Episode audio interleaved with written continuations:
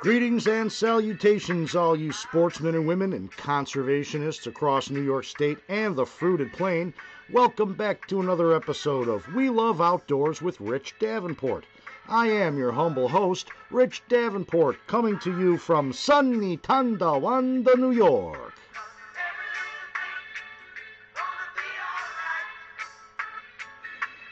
That's right, sportsmen and women, welcome back to another episode of We Love Outdoors with Rich Davenport, coming to you on Anchor dot f m, powered by Spotify. Hey, you can get this podcast on Spotify and Google Podcasts and Apple Podcasts and Beacon and Free Radio and Pocket Casts and, of course, Anchor dot f m. Hey, please help support the cause and donate to this podcast. You can do that uh, right through the website at two dollars a month or five dollars a month or whatever you can afford, as it helps me push back on the propaganda in the news while providing conservation news and commentary along with sound science and conservation principles. And hey, you know, speaking of commentary, it's my show, it's my commentary, and it's my opinion, and it doesn't necessarily reflect any of the official positions of any organization I may be a part of. But if it is an official position, I'm going to let you know about it, okay? And also, just so we're clear, the views on this program that are expressed here may not necessarily reflect the views of this program's sponsors and advertisers. Okay, now that that's all clear and out of the way, um, you know, as always, there's a lot going on in the great outdoors. We've got some good, we've got some bad, a little bit ugly, but mostly really good. Uh, for instance, on Friday, March eighteenth, the New York State D E C played host to the annual uh, National Archery in Schools program, NASP, and that was the uh, the tournament that was held uh, across New York State. There were four hundred seven entrants across school districts in sixteen New York counties. They all converged on the Center of Progress building at the New York State Fair campgrounds in Syracuse to compete against their peers and perhaps qualify for the National NASP tournament that's slated for May twelfth through fourteenth of twenty twenty-two, and that's going to be held in Louisville, Kentucky. The National Championship Tournament is obviously sponsored by NASP Incorporated, and, uh, you know, that's a big tournament that the, the state has, and it's great to see the D E C playing host to it. Uh, there are three divisions that compete in this bullseye format event, which is high school, middle school, and elementary school, and those students competing against their respective age groups. The top schools in each division wound up being as follows. In the high school division, Saint Joseph-by-the-Sea won the top high school honors. Believe it or not, this is their eighth consecutive year. Quite an accomplishment for this Richmond County school district. Uh, middle school and elementary school divisions were uh, both won by Arcport Central Schools. That's located in Steuben County in Region eight. Uh, so that's, you know, really interesting. Um, you know, Richmond County, that was one of the two counties, by the way, that did not pass a youth bill for youth hunting with firearms this year. The other one that did pass the uh, uh, bill, their local law, but it uh, got vetoed by the uh, uh, all-knowing, all-soothsaying uh, county executive, Mark Polinkars, was Erie County. Uh, anyhow, um, I, I just found it interesting that, you know, this high school uh, is producing such incredibly tremendous, consistent, high-quality archers, and yet they don't allow their kids to go hunting with firearms. I guess they, they do love them hunting with uh, archery equipment, though. Uh, in the individual uh, categories, the, the top high school honors for male and female archers were Anthony Marino, and he was from Saint Joseph-by-the-Sea. He had a tournament high score of two ninety-two out of three hundred. And then Gabriella Dezalia uh, from Shroon Lake Central School, she was the top female archer. She notched a two seventy-eight out of three hundred. And each champion earned the first place trophy, a New York State champion Genesis bow and bow case. Uh, awards were given to the top ten finishers in each division, both male and female, and those winners also then qualify for the national tournament in May. So congratulations, you know, well-deserved uh, uh, honors. Uh, you know, that's just fantastic to hear, and uh, congratulations. And you know that, you know, NASP in general, the National Archery in Schools program, it's an excellent program, and I, you know, wish more school districts would take advantage of. Uh, you know, we did have some districts from Region nine compete. That included the Hinsdale Central Schools, Salamanca City Schools, and uh, uh, the Seneca Intermediate School and the Salamanca High School as well, along with the Holland Middle High School. And it's nice to see one school district from Erie County competing. That was Holland Middle and Holland High. Uh, would like to see more Uh, competing, to be honest with you, but, you know, it's, it, it is a, a very tough competition, and, uh, you know, it is up to the, each school district to actually bring the archery to the kids. Um, I remember when I was in school, we had uh, a similar program, although I don't think it was N A S P. I think it was uh, through the Boy Scouts. But uh, we did have archery in the gymnasium, and uh, that was a lot of fun. But, you know, this is a great vehicle by which to introduce young people to this sport of archery and potentially develop a lifelong love of this demanding discipline. Even if they don't take their skills afield during the bow hunting seasons, it's something that is pretty darn rewarding. You know, for full standings and a breakdown of that, you can visit https colon forward slash forward slash nasptournaments.org, that's all one word, forward slash tournament detail dot aspx. Uh, question mark T I D equals seventy-nine twenty-three. And that's where you'll find all those standings. You can see the full results as well as results by school, and uh, you know that's really, uh, really something that that's you know those kids deserve a hearty congratulations and a pat on the back.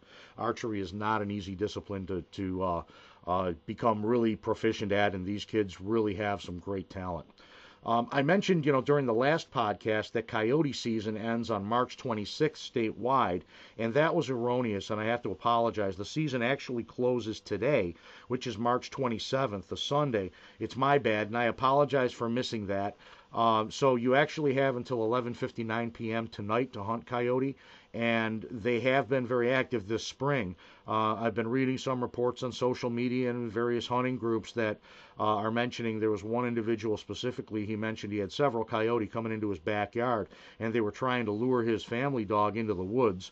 Um, you know, he didn't want to be that guy shooting them. And, you know, he didn't actually realize that the coyote season was open till the end of March. Uh, you know, I suspect that, you know, many people believe that it, it, it may close at the end of December, or, you know, many more think at the end of February along with the rest of small game. And, you know, it was about ten, fifteen years ago, maybe a little further along the, the way, uh, when coyote was actually extended to the end of March for trapping and hunting. Uh, a lot of work was done by the small game team and the fur bearer team to get that done. Uh, they're looking to try to get it, uh, obviously, a little bit longer, maybe even through the the uh, uh, the uh, turkey season. So if you run into one while turkey hunting, you can take them down. Uh, but, you know, that's met with resistance because the uh, D E C obviously believes that the coyote is a valuable fur bearer worth protecting. So, and that also is when they have their pups, and, uh, you know, so they don't want to disturb that, but afterwards, you know, have at them. Uh, Uh, so that's, you know, they, their season is protected. It goes from, you know, October first to the end of March. It also has to do with the quality of fur, too. The trappers want to see, you know, they don't want to see the, the coyote just taken out, you know, in the summertime when they, they have their summer coat, you know, that it doesn't make them really usable. But the uh, the fur on them in the wintertime, obviously, that can be used, and it's a very popular fur, especially overseas. Uh, it's really, so I, I get it. Um, anyhow, uh, while the spring, you know, is in full bloom, although by today's standards, you'd never know it. We look like we had winter storm warnings up across all of western New York. Uh, and the temperatures are still volatile, which is normal for this time of year. We're at the end of March. Uh, there's still plenty of snowpack that exists in the high peaks areas of the uh, northern zone and Adirondacks.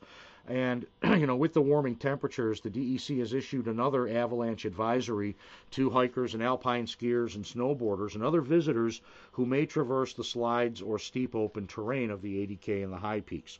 Uh, recently, D E C forest rangers did lead a search in the Adirondacks for a sixty-three-year-old individual who planned to climb Mount Colden on the weekend of March eleventh, but he failed to return. And sadly, on March eighteenth, the forest rangers and volunteer rescuers located the subject deceased in the trap dike uh, under approximately four feet of snow. After consulting experts at the National Avalanche Center, the evidence did suggest an avalanche may have occurred at the site. However, without any eyewitnesses and due to changing snow conditions, especially this time of year, it's really impossible to say for certain if the snow accumulation was the result of an avalanche or if it was drifted snow. But, you know, that's, you know, just underscores, uh, you know, the reason why the you, you get advisories like what the D E C released about these, these avalanches. And, you know, there was an avalanche that was confirmed on a slide uh, located on Wright Mountain on February twelfth of twenty twenty-two. Uh, two skiers, they were initially buried, and one of the two was able to self-rescue and locate and dig out his companion. Both skiers did have proper safety gear, including shovels. They had beacons and transceivers, and the pair had also been practicing rescue techniques before the trip. So they were really prepared. They understood that they were going into an area that, you know, an avalanche wasn't that far-fetched. Um, you know, and that's that's something that certainly improves the odds of surviving an avalanche. But it's, uh, you know, honestly, you need a lot of luck. And it's best to be able to identify the signs of unstable snow, such as cracking snow cover, signs of a recent slide, snow collapsing or making hollow sounds when walking on it. That indicates an unstable snowpack that could let loose. Again, although winter has officially ended, even though, you know, there is snow that may still be ample, now is that transition time. And, you know, when the snow is melting, it does become dangerous. My advice, obviously, would be to steer clear uh, of the high peaks regions and steep slopes until that snowpack melts away. Uh, stay in the valleys, uh, stay, you know, in the, the heavy woods. That's, you know, typically never going to see a, a, uh, a slide. And if an avalanche does come through, those trees break it up and slow it or stop it. So, you know, don't tempt fate. Even if you have the right gear, even if you are prepared, surviving an avalanche does require a good dose of luck. And, you know, with trout season less than a week away, well, you know, take some time maybe to inventory that gear, tie up some new flies for the opener, uh, let the snow disappear. You know, that's really what my advice is. Uh, and, you know, that would be, that would be some really, uh, you know, just to obviously be safe this time of year. Uh, I've had friends take, uh, you know, doing some hiking in the snow, and it's been melting, and they didn't have a problem with an avalanche in western New York, but they were hiking along the, the you know, the rims of ravines and such, and, uh, you know, that the ground underneath them will let loose, and they ended up taking a one hundred foot, one hundred fifty foot slide down a very steep ravine, and uh, wound up having to get a helicopter ride out. So, you know, just to, to be on the safe side. Uh, you know, there's there's also things that are coming up. Uh, you know, we've got, uh, you know, all sorts of things happening with the uh, uh, the New York State Conservation Council. They're going to be having their spring meeting, their uh, legislative meeting. It's kind of, they would have two meetings. Uh, one in March would be the legislative meeting, and then they would have the spring committee meetings in April. And, you know, for efficiencies and to save time, Uh, it was decided to combine those two meetings into one, so it's now the spring legislative meeting. But, uh, you know, this spring meeting, which is, again, on April ninth, it's going to be uh, uh, hosted at uh, SUNY Cobleskill, which is a, quite a quite a drive from Region nine for sure. Uh, you know, this one is going to be uh, basically a general meeting that's going to go for most of the day. And there are no uh, spring meeting breakouts. They're looking for the spring, uh, or the committees, uh, to have their spring meetings in advance of this uh, April ninth uh, general meeting of the membership, where they're going to meet with the D E C, and they're going to get, uh, you know, a lot of information on, on what's been changing and what's coming up. Uh, you know, so it's it's definitely going to be a productive meeting. It's also going to be a hybrid meeting, just like they did the uh, fall convention, where, you know, they're going to have a virtual session that you can log in on, uh, and I'm I'm probably going to attend it virtually. It's a real long drive, and the next day I've got a fishing tournament to attend, and, you know, it's like a five, five and a half hour drive from here. And, you know, to drive that far, to basically ten hours, ten and a half, to have a four or five hour meeting, it just doesn't make sense. Um, and, you know, obviously with gas prices the way they are, uh, you know, it, it might not be a bad idea just for me to go ahead and join uh, virtually. But, you know, the COVID, COVID, COVID did bring out a couple of good things. And one of that was, you know, more remote uh, meetings. Uh, the, the technology has really matured, you know, has been forced to grow up, if you will.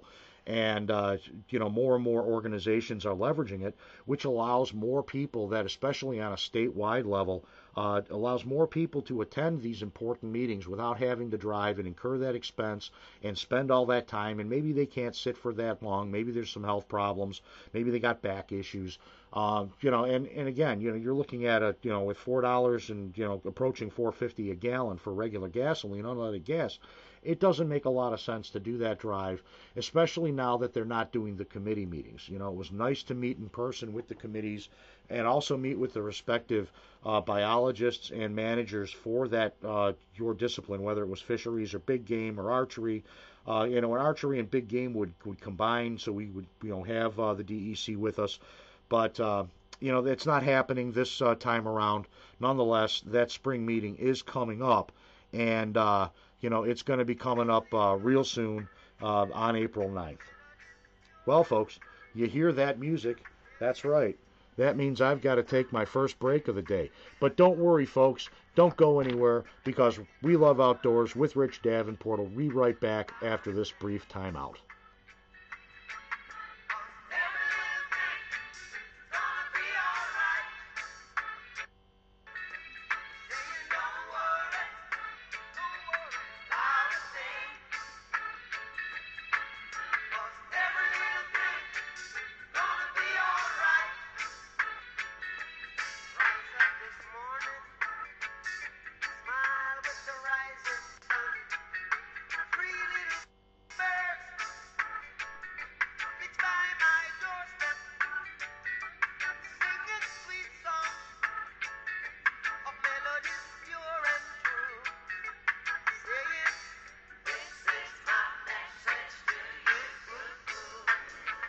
And welcome back, all you sportsmen and women and conservationists across New York State and the Fruited Plain.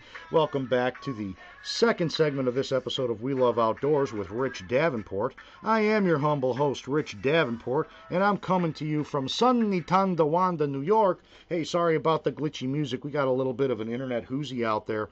Uh, you know, bandwidth is what it is, and, you know, I tend to like to play my music, uh, you know, off the internet, nice and streaming right through into the sound system. So, uh, but, yeah, we've got a little bit of a bandwidth issue, so I apologize for that.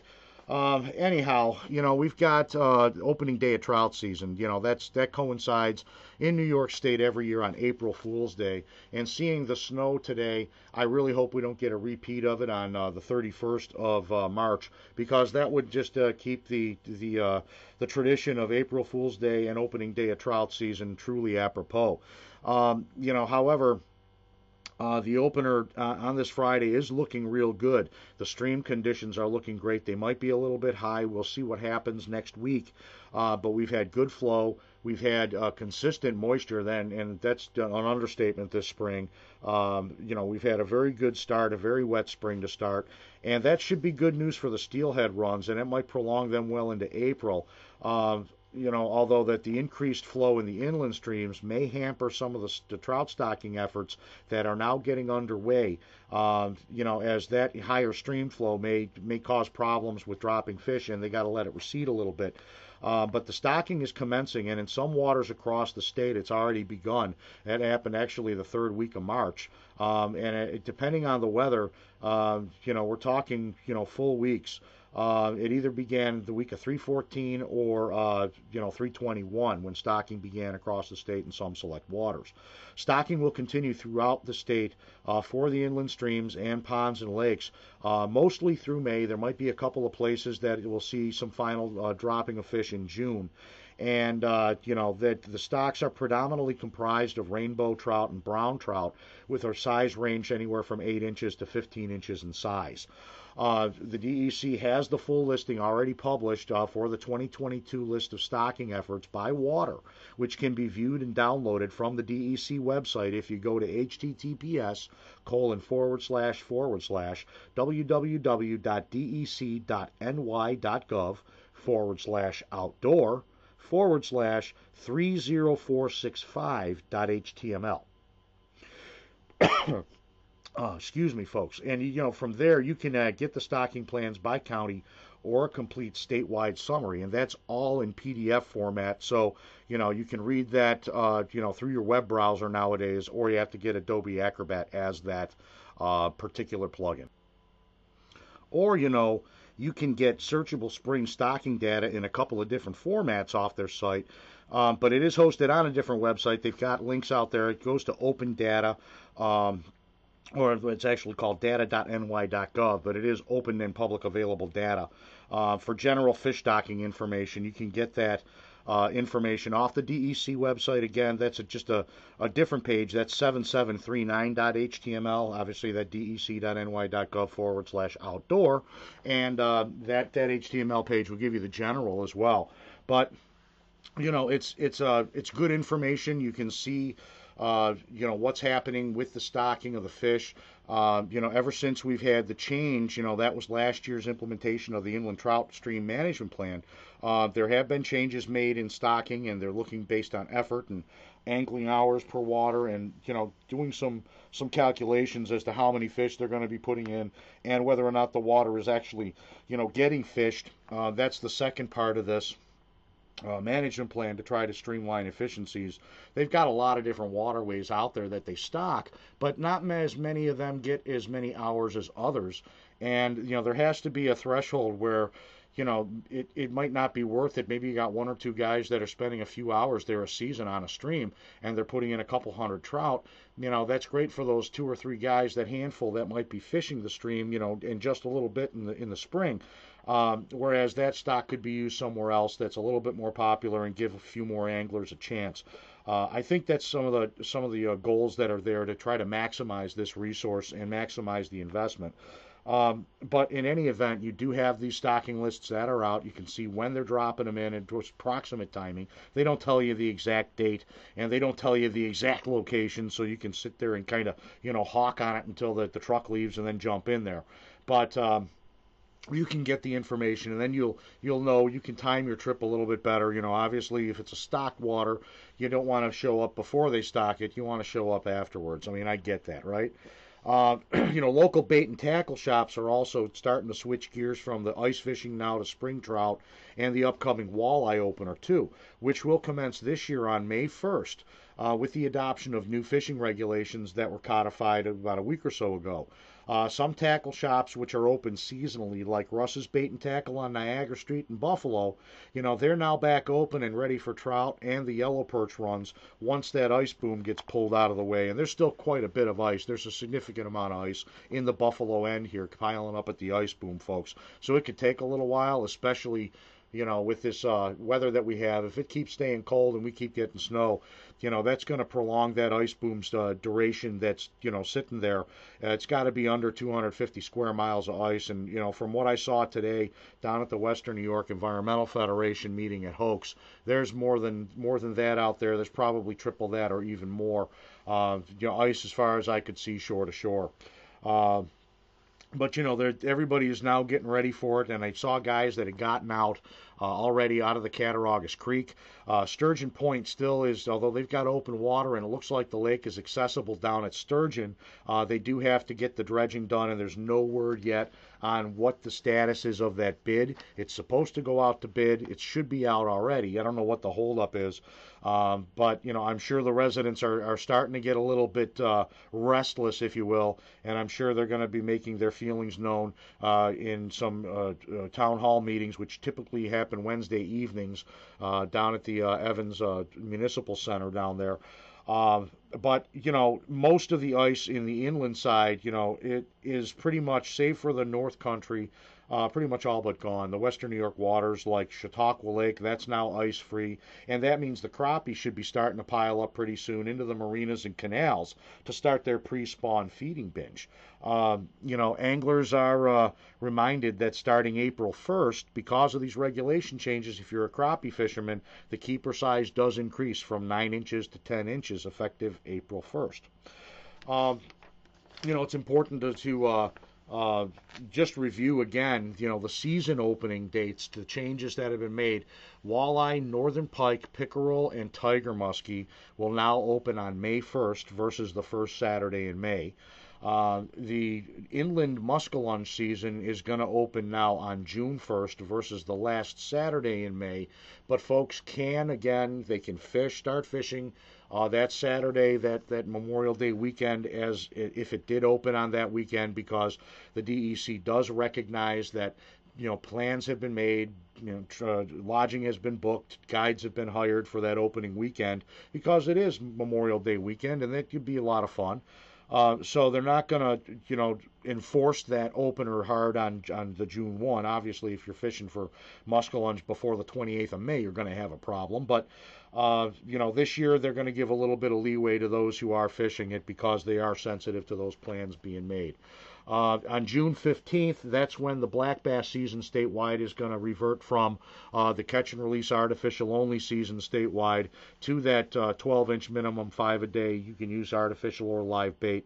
Uh, that's statewide, um, and that's also the Great Lakes muskellunge opener uh, for Lake Erie, uh, the upper and lower Niagara Rivers, Lake Ontario, and the Saint Lawrence River slash Seaway.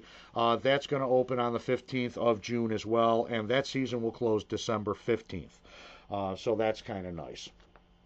Uh, meanwhile, you know, the uh, just want to say that, you know, the record-setting records uh, for fishing that we had in twenty twenty-one, we seem to be continuing and picking up speed, actually, uh, because we've got some records that have been set here. Uh, these keep continuing, and they yet to amaze. There's another state record has fallen in Maryland when on March second, uh, angler Kyle Mullenix of Hagerstown, Maryland, caught a forty-nine inch, thirty-three pound muskie while fishing along the banks of the Potomac River. The fish eclipsed the former state record, which was set in twenty seventeen, and Mullenix told reporters that he spent many years trying to catch a muskie with no luck to speak of, as the fish of a thousand casts had eluded him time and again.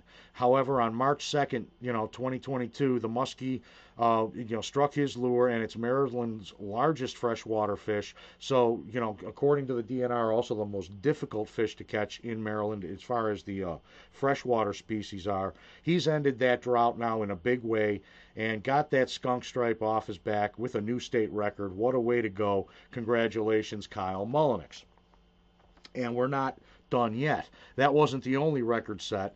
Uh, another freshwater state record was uh, fell in March, and this time it was in Missouri, when Illinois angler Jim Dane caught a one hundred forty pound, ten ounce paddlefish while on a fishing trip to Lake of the Ozarks, according to officials uh, from the Missouri Department of Conservation. Uh, Dane told news reporters that he was thinking about canceling the fishing trip due to inclement weather, but decided to brave the weather anyhow, and what a time to brave the weather indeed. Dane explained the forecast was calling for storms, and then it changed to no rain, so they went out, but it just kept getting colder and colder and colder, and they weren't having much luck, but decided to fish for another hour or so. And uh, so they took another turn in the boat, and that's when the drag of the reel started, you know, screaming, and it felt like he had a tree on the line.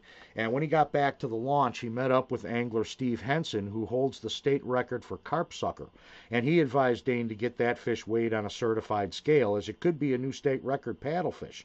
And after finding a certified scale capable of weighing fish in excess of one hundred pounds, it was confirmed that Dane's fish indeed had broken the old record quite handily, putting his name in in the record books for Missouri, even though he's an angler from Illinois.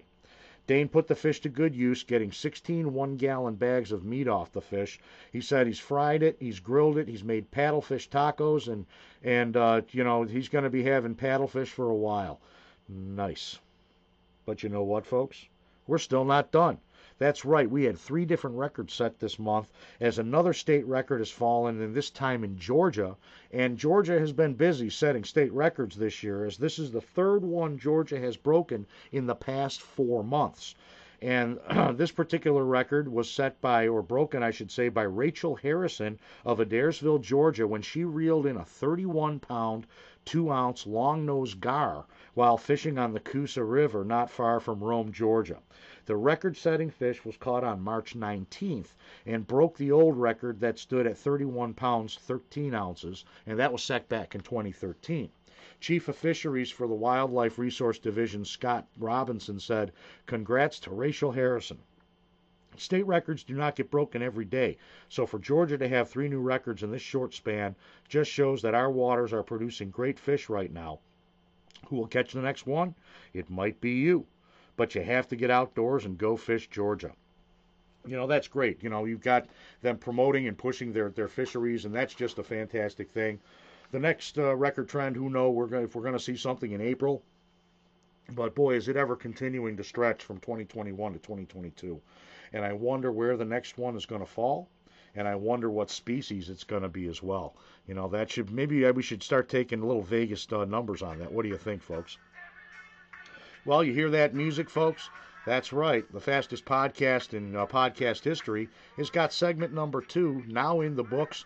And uh, I got to take another break for the day, folks. But, hey, don't go anywhere, because We Love Outdoors with Rich Davenport will be right back.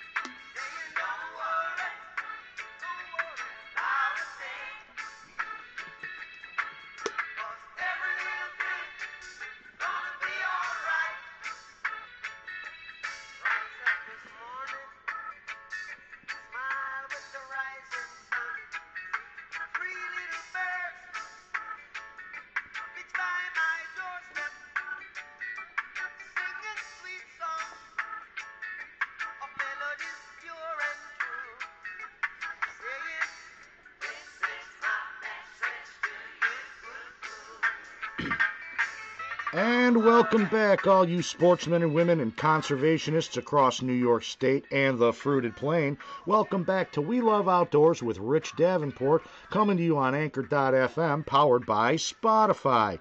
You know, it's uh, it, it, I still got some fishing news here, folks, that I got to cover because the South Towns Walleye Association has teamed up with the East Side Anglers Association to help make the banks of the Upper Niagara River a safer area to fish along the Buffalo uh, City and uh, uh, up to or towards Tonawanda, uh, that area along uh, the stretch of the Upper River, trying to make it safer by embarking on a life ring station project in partnership and with full support from the City of Buffalo's Common Council, the Buffalo Police Benevolent Association, the Buffalo Firefighters Union, and others. Now, their goal is to install fifty life ring stations along the shoreline of the Upper Niagara River from Broderick Park and Unity Island and upstream as far as possible. Uh, you know, the, this is, it's long overdue. And, uh, You know, South Towns Walleye is actively seeking donations to secure these stations, and each one of these stations costs about five hundred dollars each. And they include a twenty-four inch U S Coast Guard certified life ring, a one hundred foot rope, a secure station container with instruction diagrams on the front, a place for a G P S alerting device to report the station or life ring is in use, and is designed to mount on a four by four heavy post. Uh, the City of Buffalo has agreed to install uh, many of these stations at no cost, obviously, in the City of Buffalo properties like Broderick Park and Unity Island. Uh, uh, so that's that's really good. And the Fisheries Advisory Board also chimed in. Uh, we've got our endorsement thrown out there uh, behind this program. Uh, on March fifteenth, uh, the Fisheries Advisory Board unanimously voted to support this initiative through recommending that the Erie County Executive get behind this with his support and work to gain support and help from the Erie County Parks and the Erie County Sheriffs as well. Um, you know, although in the city, some of these stretches are City of Buffalo parks, those are going to be covered. You've also got some county parks as well, like Riverside Park, and which includes the Foot of Ontario boat launch and the Riverwalk heading northwards towards Tonawanda, as well as Niawanda Park, which is downstream into the city of Tonawanda. And there's also other municipalities like the town and city of Tonawandas. They have parks along the river, most notably the Foot of Sheridan boat launch and Isleview Park. Um, you know, this is the area that's being focused on for now, um, and it's really the result of, you know, a lot of accidents happening. Sometimes it's not an accident, uh, you know, and at the foot of Ferry Street, you know, the reason why uh, it's called the Foot of Ferry is there used to be a ferry that would tie up there. There's a, a, a break wall that's, that's situated just downstream of the Peace Bridge.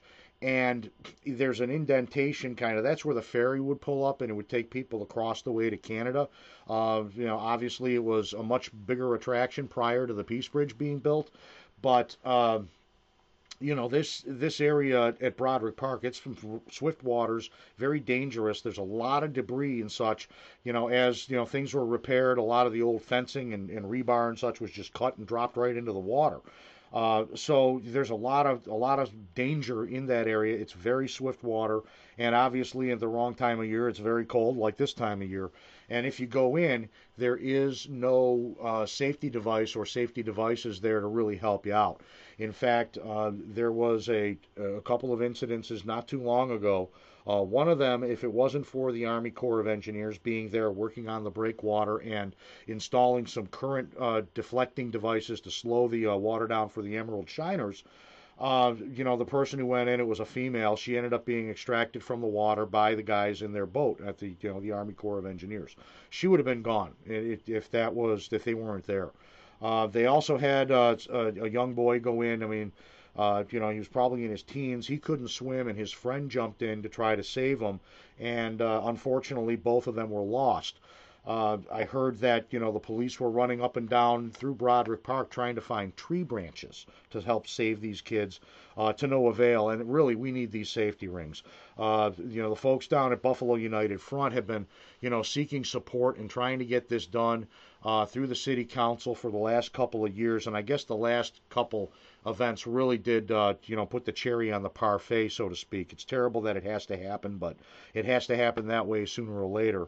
And, uh, you know, the fears of litigation uh, were were properly addressed as, you know, they're going to get sued either way. If somebody loses their life, they're going to get sued.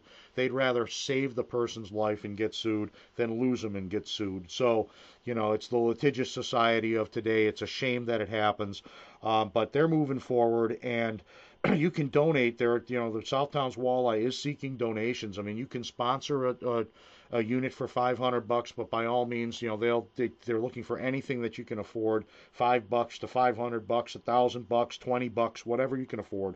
Uh, you can reach out and contact Ron Kaczynski. He's the new president of South Towns Walleye. You can reach him at seven one six, five four five, five nine two five. Again, that's Ron Kaczynski at seven one six, five four five, five nine two five. Or you can get a hold of Bobby O'Rourke at seven one six, five six zero, nine zero seven two. Again, Bobby O'Rourke is seven one six, five six zero, nine zero seven two. And anyone can donate any amount to the cause. You know, again, each station does cost five hundred dollars. They'd like to get fifty units in to start. Um, and that five hundred dollars, by the way, is a discount from the manufacturer. Uh, it's a, it really is a, a, a solid, durable piece of equipment. Uh, it's a necessary safety gear. And, you know, if you look across the the Great Lakes region in other places, you know, municipalities like in Ohio and Sandusky and other places, even in P A, Presque Isle, et cetera, they do have life-saving rings that are, you know, thereabouts or spread around those areas near the water where people are walking and fishing. Why we don't have it, I don't know, but that's, you know, that's New York for you, right? And hey, are you interested in a job in law enforcement? Or do you just love the great outdoors and want to give back through becoming a, an E C O? The New York State D E C is seeking interested and qualified candidates to become environmental conservation officers, and the opportunity couldn't be better for those seeking a career path in, you know, wildlife law enforcement, or perhaps a career change uh, to help defend and protect our natural resources, our wildlife, our waters, our lands, and our fish from waste and harm. You know, the D E C is actively seeking you, and you know, they, they've got a lot of retirements that are going on, and they've got a, a, an academy that's just started up. They're going to try to fill about twenty positions, but with all the, the, the retirements across the state happening, they could be short, you know, fifty or sixty officers or maybe even more. And, you know, they're talking about having another academy back-to-back, Uh, which would might be a good idea, but you got to get your civil service exam because, you know, the qualifications, you have to have a four-year college degree, you have to pass the physical rigors that are pretty much following military standards, and you have to take your and pass your civil service exam, and I'm sure there's a score that they want you to, to meet uh, or exceed. The academy, the academy, I should say, is a thirty-two week on-site training school, uh, which often does mirror a military boot camp. But as soon as candidates are accepted into the academy, you're on the payroll.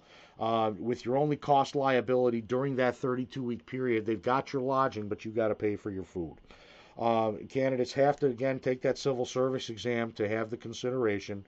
Uh, but right now is a great time to become an E C O. And the best part is there are no age requirements. You know, there is no ceiling. There is no, you know, obviously there's a minimum. You got to have a four-year college degree. But, you know, you've you've got to, uh, you can you can join at any time so long as you can pass the physical requirements and those rigors. Uh, the last academy, I was told, uh, had a fifty-four-year-old cadet who successfully completed the training, and he's now a full-time E C O. You know, so long as you can pass those physical rigors, have that college degree, and score well on the civil service exam, your spot at the academy roster is all but assured.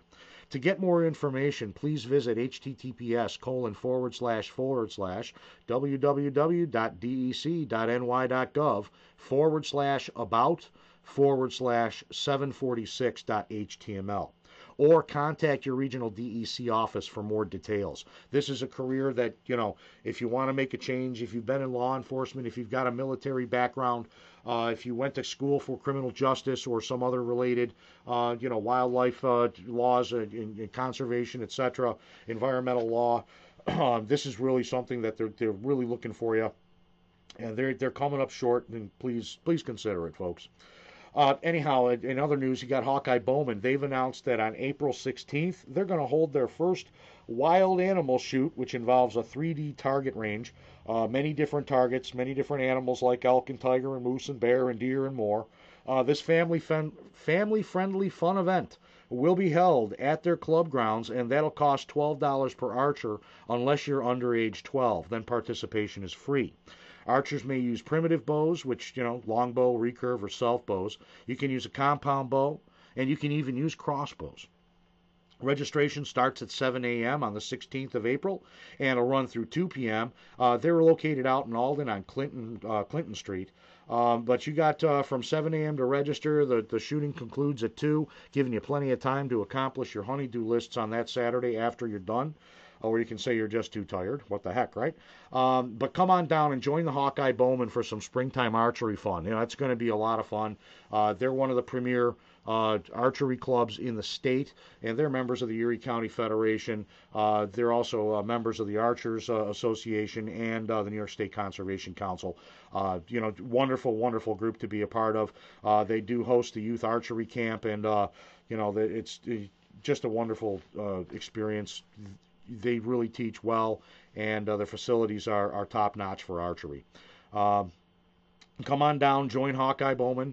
Uh, information, you can visit hawkeye bowman dot com slash events. You can find them on Facebook, and you can also find event details on weloveoutdoors.org forward slash events, uh, and you can get that skinny on it. Uh, also on March thirty-first, the Northern Chautauqua Conservation Club, which is located in the west end of Dunkirk Harbor off Mullet Street, is kicking off their spring uh, with their All Fools' Eve celebration that they're calling Dirty Dog Day, which will begin at noon, runs till midnight, and you can get your sailing hot dogs cooked to order all day long with live music courtesy of yours truly, believe it or not, starting at seven p.m. or thereabouts at the clubhouse. All proceeds are going to benefit their Take the Kid fishing events. Uh, and they do a great job down at the Northern Chautauqua Conservation Club. They reach a lot of kids in the Dunkirk area and in the Chautauqua County uh, region itself. Uh, they they just they're tireless in what they do along that that, that great lake we know as Lake Erie. Uh, but they also take uh, a lot of kids out hunting as well. They they put on hunter safety training classes, pistol permit courses. Uh, you know, right at the foot of uh, Mullet Street in the west end of the harbor. Uh, there, there really are uh, one of the more active clubs, and they also sponsor the annual Northern Chautauqua Conservation Club Walleye Derby, which happens usually for two and a half days at the first part of August. Uh, that first weekend is, is normally when that's held. That's going to be on again this year, I'm pretty darn sure. I know COVID, COVID, COVID kind of interrupted some of it, as it interrupted a lot of different events, but, uh, you know, it's a great time, so come on down and, and uh, support that if you can. And on March twenty-eighth, the Citizens Against Wind Turbines are going to hold their monthly meeting at South Towns Walleye Association starting at six thirty p.m. Uh, that's located on Southwestern Boulevard. Uh, those wishing to join the fight to defend our Great Lakes against offshore industrial wind turbines should think about attending, and of course join their Facebook community, Citizens Against Wind Turbines in Lake Erie. Get involved and help protect that lake for, for the, the future, the far foreseeable future. Um, you know, we're we're looking to get a permanent moratorium on this folly to protect this in perpetuity, and we're not going to stop until we get that. Also, most leftists are denying any knowledge of that scam to destroy Lake Erie. But, uh, you know, it does appear Higgins is well aware of that notion that's that's going on, while others are, are playing, you know, dumb because there isn't a project yet announced. Um But uh, Brian Higgins, Congressman Brian Higgins, seems to be well aware of the notion and steps taken by heavy uh, Mitsubishi Heavy Industries, uh, heavy industries under the, the shell company called Diamond Offshore Wind. And his office is believing that at the end of the day, their costs are going to be found to be prohibitive, just like they were twelve years ago when NYPA tried the same shenanigans. NYPA, of course, being the New York Power Authority. Um, Higgins is being honest. I, I have to, you know, uh, pat him on the back for that. Others like State Senator Sean Ryan and Tim Kennedy, they're kind of playing stupid. And, uh, you know, uh, although those two probably aren't playing, I shouldn't say that. Uh, but anyhow, as more information is coming to light, um, you know, every day it seems like uh, this green energy push is becoming more and more self-evident that it's a fraud, that it's a scam, and it's really not going to benefit anybody. Uh, except those developers and those uh, politicians that support it. Well, folks, you hear that music, that means once again that I've got to take another break, and this will be my last break of the day as segment number three is now in the can. But, you know, stretch your legs, move around, get a cup of coffee, get a cup of pop, whatever, maybe a cup of water, and don't go anywhere, because We Love Outdoors with Rich Davenport's going to be right back.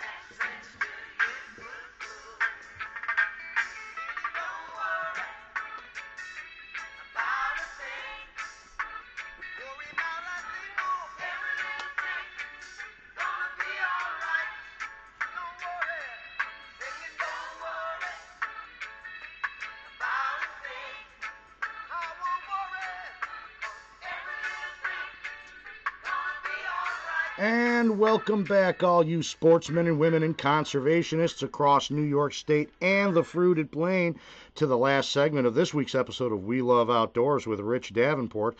And I am your humble host, Rich Davenport, coming to you from sunny Tandawanda, New York. Uh, you know, last uh, week um, on uh, the twenty-second, on this the last Tuesday, you know, it did mark World Water Day, which drew a lot of hypo- uh, hypocrisy.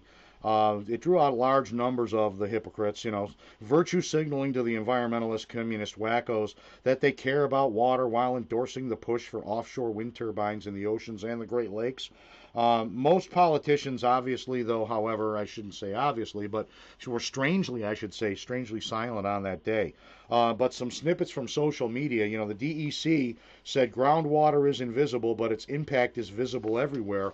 Uh, and, uh, you know, our drinking and uh, water and our is important to our sanitation and our food supply and the natural environment.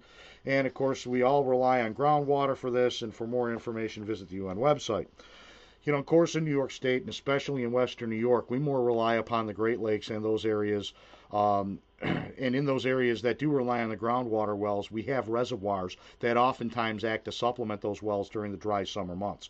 However, you know, since eleven million people across the United States and Canada get their drinking water from Lake Erie alone, I don't understand why there wouldn't be a, a sound, solid position from the D E C to oppose any idea for Great Lakes offshore wind development.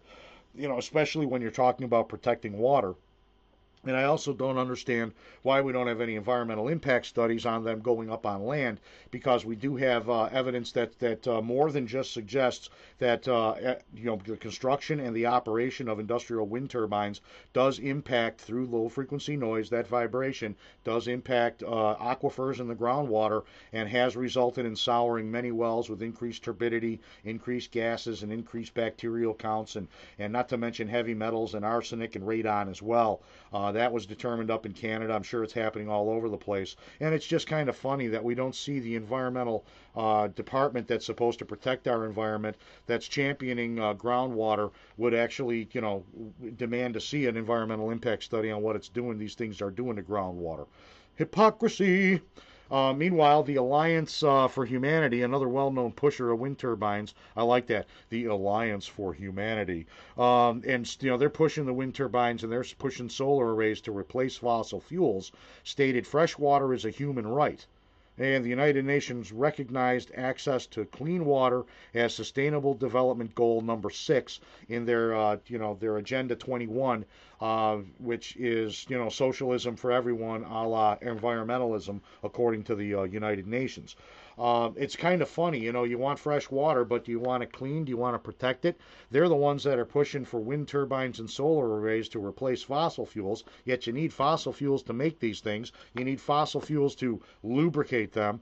Uh, you need fossil fuels to do the mining and run the equipment to do all that and run the centrifuges to refine the rare earth metals, but they're going to replace it with that. Again, they're they're totally mum on, uh, on uh, the protecting of our our uh, natural resources, but they do try to tell you that, you know, two point two lack, uh, two point two billion people lack safely managed drinking water, four point two billion people lack safely managed sanitation, and three billion people worldwide lack basic hand washing facilities at home. Well, you know, let's stick out, you know, stick these wind turbines out there, damage every aquifer that we've got so nobody has any of these things, right? That's the way to make everybody equal, right to the lowest common denominator. Unbelievable. Clean water is still a luxury in many places, and it's going to become a luxury in, in even places like the United States if they keep going on. Uh, you know, it's it, the shortage means no sanitation, increased poverty, and a food crisis. Yeah, let's get a little bit more alarmist, if you will. And, uh, oh, by the way, uh, you know, you're you're destroying a lot of these resources in the pursuit of your folly. Uh, let's stop being, uh, you know, catchphrases and dog whistles, uh, you know, with these buzzwords of the day. And, uh, you know, let's actually start doing what you're supposed to do. And let's, you know, fight for clean, healthy, fresh water. Let's, let's fight for clean, healthy ecosystems. It doesn't happen by destroying it and segmenting it and putting all sorts of harm out there. It's just, it's, it's total folly and hypocrisy, folks. And also, you know, the folks that have been definitely silent have been folks like State Senator Shawn Ryan. He was strangely silent on World Water Day. Um, he's a supporter of the wind turbine scam, and but he likes to play stupid. Same with Senator Tim Kennedy. Uh, Crystal People Stokes, there's another one who over the summer engaged her political arm in robocalling folks to try to drum up support for the wind turbines in Lake Erie. She was definitely silent on War- World Water Day. And, uh, you know, I will say that I, I do believe that, that Mark Polinkars, uh, the grand poobah of Erie County, uh, I think he made a statement about uh, World Water Day, but I might be mistaken on that. He might have been talking firewater or something. I don't know. But, uh, you know, it's it's just unbelievable that these people that are supporting the destruction of our uh, our Great Lakes, our greatest natural resource, that is our fresh water and the life therein, all for greed and industrialization to get nothing but campaign contribution and, and reduce, you know, your natural rights and increase your dependency on them, uh, that they would have the audacity to come out and support World Water Day. It's just absolutely crazy. Um, you know, meanwhile, the more bad news is piling up from an economic standpoint, and the apologists are now starting to line up and lay the groundwork for retracting their offshore wind push due to economics.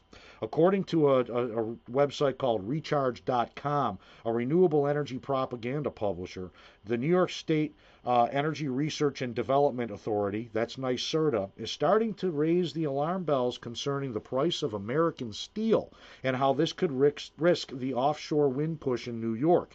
As you know, as part of the trickery and to get this, uh, you know, climate change arbitrary and capricious law on the books, uh, they made it clear that you could only use domestic steel and domestic workers, even though the domestic workers, the labor force, is, is going to be from other countries. You got to have a certain a level of technical know-how when you're building a marinized wind factory. That doesn't exist here in the United States anywhere. So, you know, but they still they they need to use American-made steel and other materials for the renewable projects, including the offshore wind turbine development.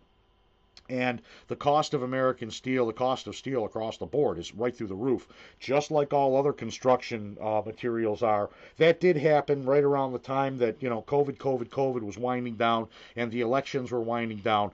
Uh, so, you know, you can't pin the total blame on, on uh, uh, Let's Go Brandon. But uh, since then, with the escalation of uh, freight costs and him killing the energy independence and the supply that the United States was providing the world and providing our own selves, uh, you know, that certainly has driven a lot of the costs up.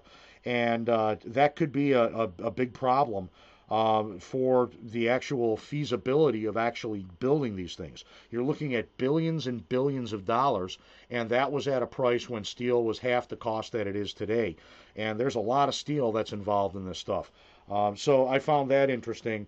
And, you know, it, it, even those those foreign developers that won uh, bids to lease out the uh, environmentally and uh, sensitive and important areas in the New York Bight, it sounds like they're laying the groundwork to back out of this.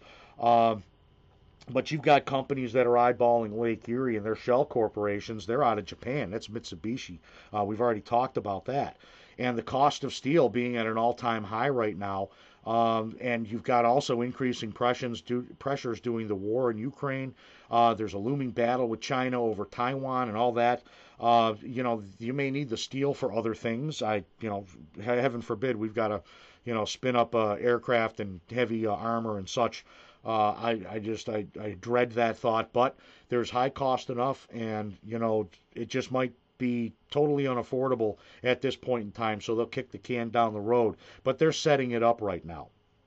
And meanwhile, you know, the, the vulnerability of these uh, wind turbines to high winds uh, was saw in Jack County, Texas, when an E F three tornado ripped through a uh, wind factory that's located in Jacksboro and did damage most of them to the point where they're going to need to be demolished. I mean, it's like, holy moly. And we get a lot of tornadic waterspouts that are gigantic on Lake Erie. Um, you know, I wonder what would happen if they went, you know, cooked right on through. You know, I, I was out there on a, on a day uh, back in twenty fourteen during a V I P fishing day out of Dunkirk, and we're out there walleye trolling. And granted, these uh, these waterspouts were well away from us, but they were massive, and we must have counted, you know, more than a dozen of them dropping down. I mean, what would happen if that ripped? Those guys ripped through a, uh, you know, the operational wind factory. I shudder to think, you know, when they come on land, if it's sizable enough, it'll do damage to the to the structures on land. Uh, it's just unbelievable. Um, but as the communists barrel headlong towards the edge of energy instability's cliff, a strange turn of events has now happened in Australia, which, the, which does have some global significance, as a group of residents have won the first of its kind lawsuit against the Ball Hill Wind Factory over unbearable noise that the turbines create. Uh, and the Victorian Supreme Court Justice Melinda Richards ruled that the noise was uh, an unreasonable interference and a nuisance to the community at large, and she issued an injunction to halt operations of the wind factories totally at nighttime. They can't run them at night, and that's going to cripple that factory's operations, because if they can't run for, for a good chunk of the twenty-four hour period, that means they're not making money. You know, not that you know they're making any money when the wind isn't blowing, but if the wind is blowing at night and they can't spin them, uh, that's a problem.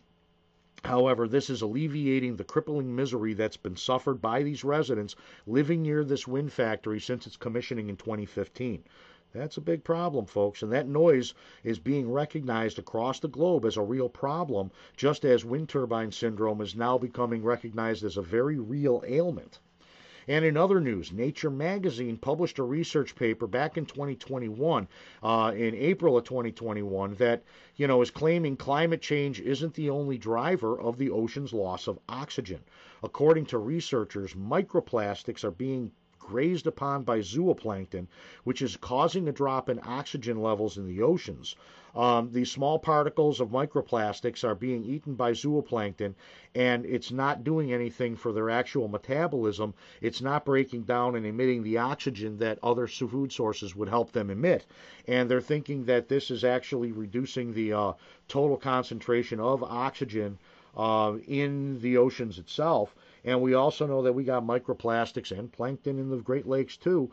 So why not exacerbate it by putting out these wind factories that suffer leading edge blade erosion, spreading microplastics from the carbon filaments that make up those blades, along with bisphenol A, that wonderful uh, endocrine inhibitor that has a zero point two day half-life in air, but in water it'll last a hell of a lot longer. Um, yeah, that makes a lot of sense, doesn't it? Um, so if it's significantly widespread, uh, the reduction in grazing on pri- the grazing of primary producers might have global biochemical consequences. And, you know, so if they're, in, you know, consuming plastics, that's bad. And then, of course, we also got on March twenty-fourth of twenty twenty-two regarding uh, microplastics. The U K's The Guardian published an article stating microplastics have now been found in the human bloodstream for the first time. So, you know, microplastics being polluted and de- pollution being detected in human blood. Um, they said scientists found tiny particles in almost eighty percent of the people tested over there. And, you know, those particles may circulate through around, and, around your body and lodge into organs. Uh, you know, that's that's not real good. Um, and I suspect that this is really being reported for that next wave of attacks on fossil fuels, because plastics are made from oil products, and everything we use today has a heavy dose of synthetics that comes from petroleum products. Um, and let's not lose sight of the fact that, you know, in nineteen eighties, the big push was to stop using paper bags at the supermarket and replace them with plastic bags to save the rainforests. And now we're seeing those plastic bags being banned and a return to the rainforest killing paper bags, but they're charging you five cents for it. So I guess that makes it okay. You know, I think that history is really starting to show us that we ought not listen to these people who hyperventilate and jump the gun, claiming they're they're listening to uh, science and uh, you know bringing you this hyperventilation of panic with emotionalism, because time and again they're proven one hundred percent wrong, folks. It's uh, just unbelievable. Well, folks, if you hear that music, that means that my time with you for today is done. But I've thoroughly enjoyed myself today, and I sure hope you found this episode of We Love Outdoors both entertaining and educational and informative. And, you know, don't worry about a thing, folks, because those wind turbines aren't built yet. We've got opening day of trout season right around the corner. It's less than a week away, and hopefully we'll see an end to the snow, and we'll start seeing spring popping. And, uh, you know, turkey season's right around the corner, too. So, hey, folks. I'll talk to you. See you next week. Same bat time, same bat channel. And until then, God bless.